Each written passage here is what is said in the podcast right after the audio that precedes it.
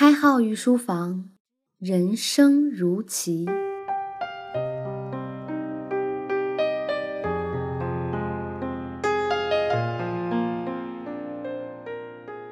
御书房的各位听官们，大家好，欢迎收听荔枝独播的《开号御书房》新版博弈论，我是开号。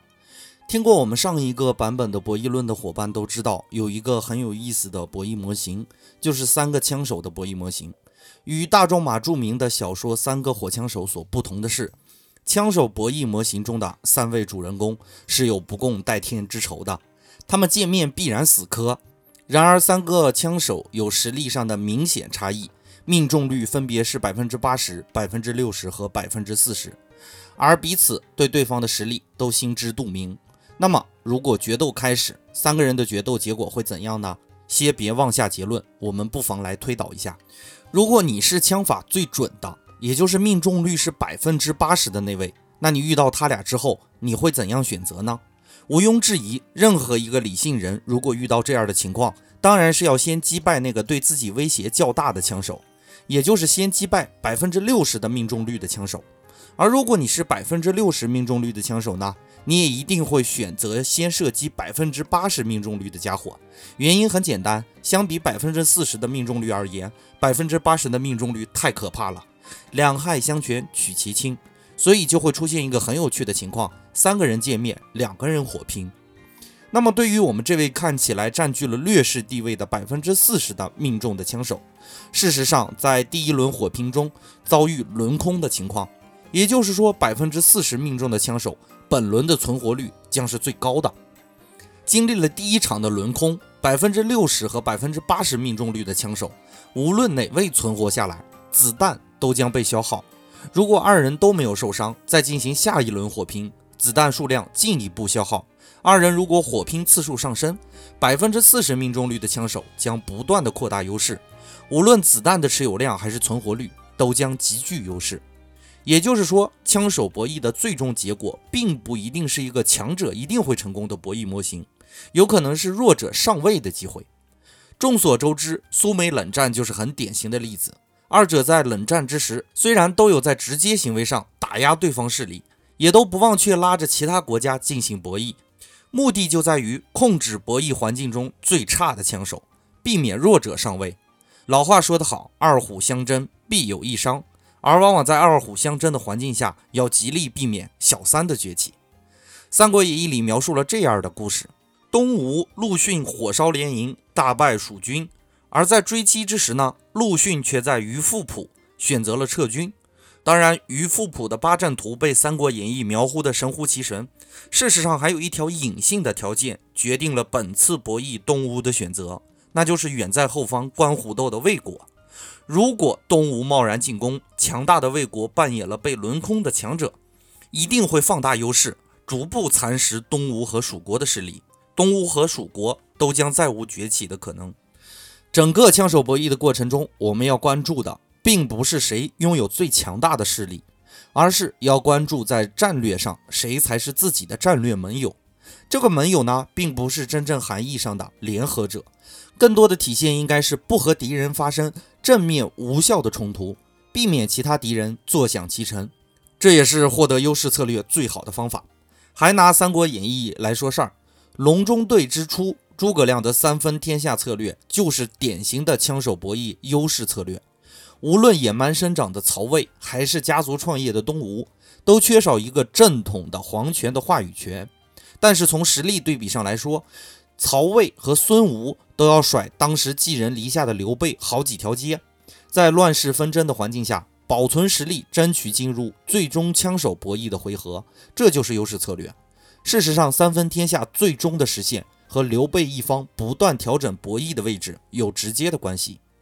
还有一个历史上值得思考的例子哈，明朝末年的情况大体如枪手博弈一般，最具实力的是明朝政府，掌握了大量的土地，虽说日落西山，体制腐化，但单独面对人民起义或者后金骚扰，都不足以导致明朝灭亡。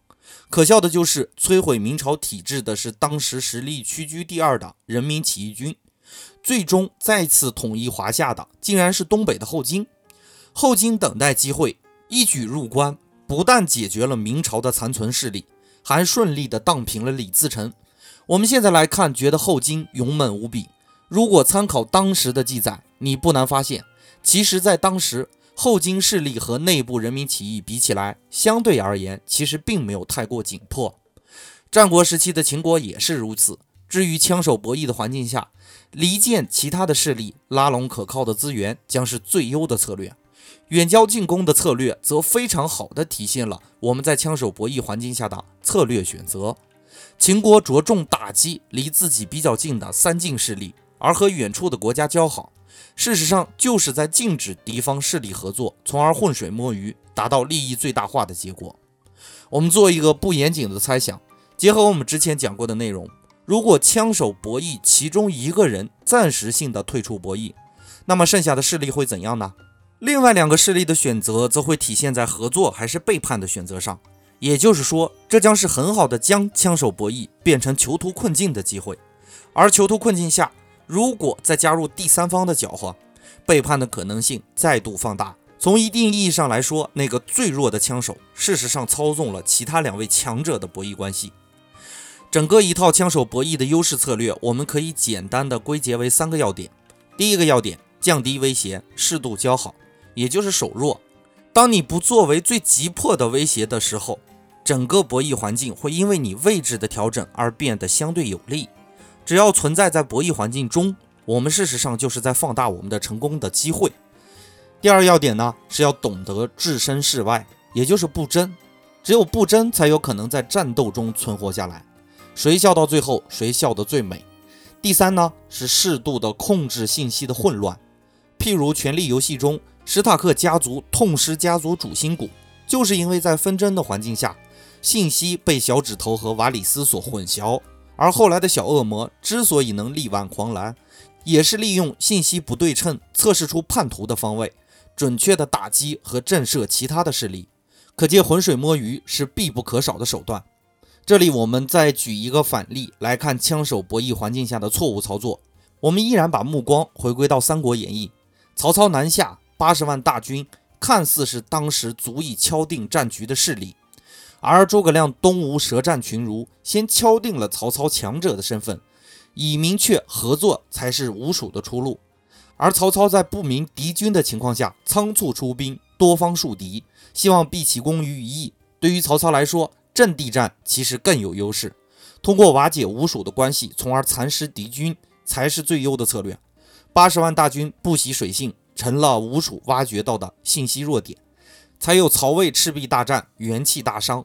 退缩北方的局面，从这个角度来说，三国鼎立是曹操的失败的产物。在枪手博弈中，我们要时刻谨记一条原则：敌人的敌人就是朋友，树敌是最不应该的选择。时刻让己方站在最有利的位置去观察别人的行动。故木秀于林，风必摧之；堆出于岸，流必湍之；行高于人，众必非之。老大并不是那么容易做的。而适度的隐忍才是寻求机会最好的方法。本节的内容就播讲到这里。如果你觉得我们的内容还不错，可以通过留言与开号互动，也可以关注微信公众号“开号御书房”。当然，我们的节目依然是荔枝独家播放。感谢您宝贵的时间，我们下节再见。开号御书房，人生如棋。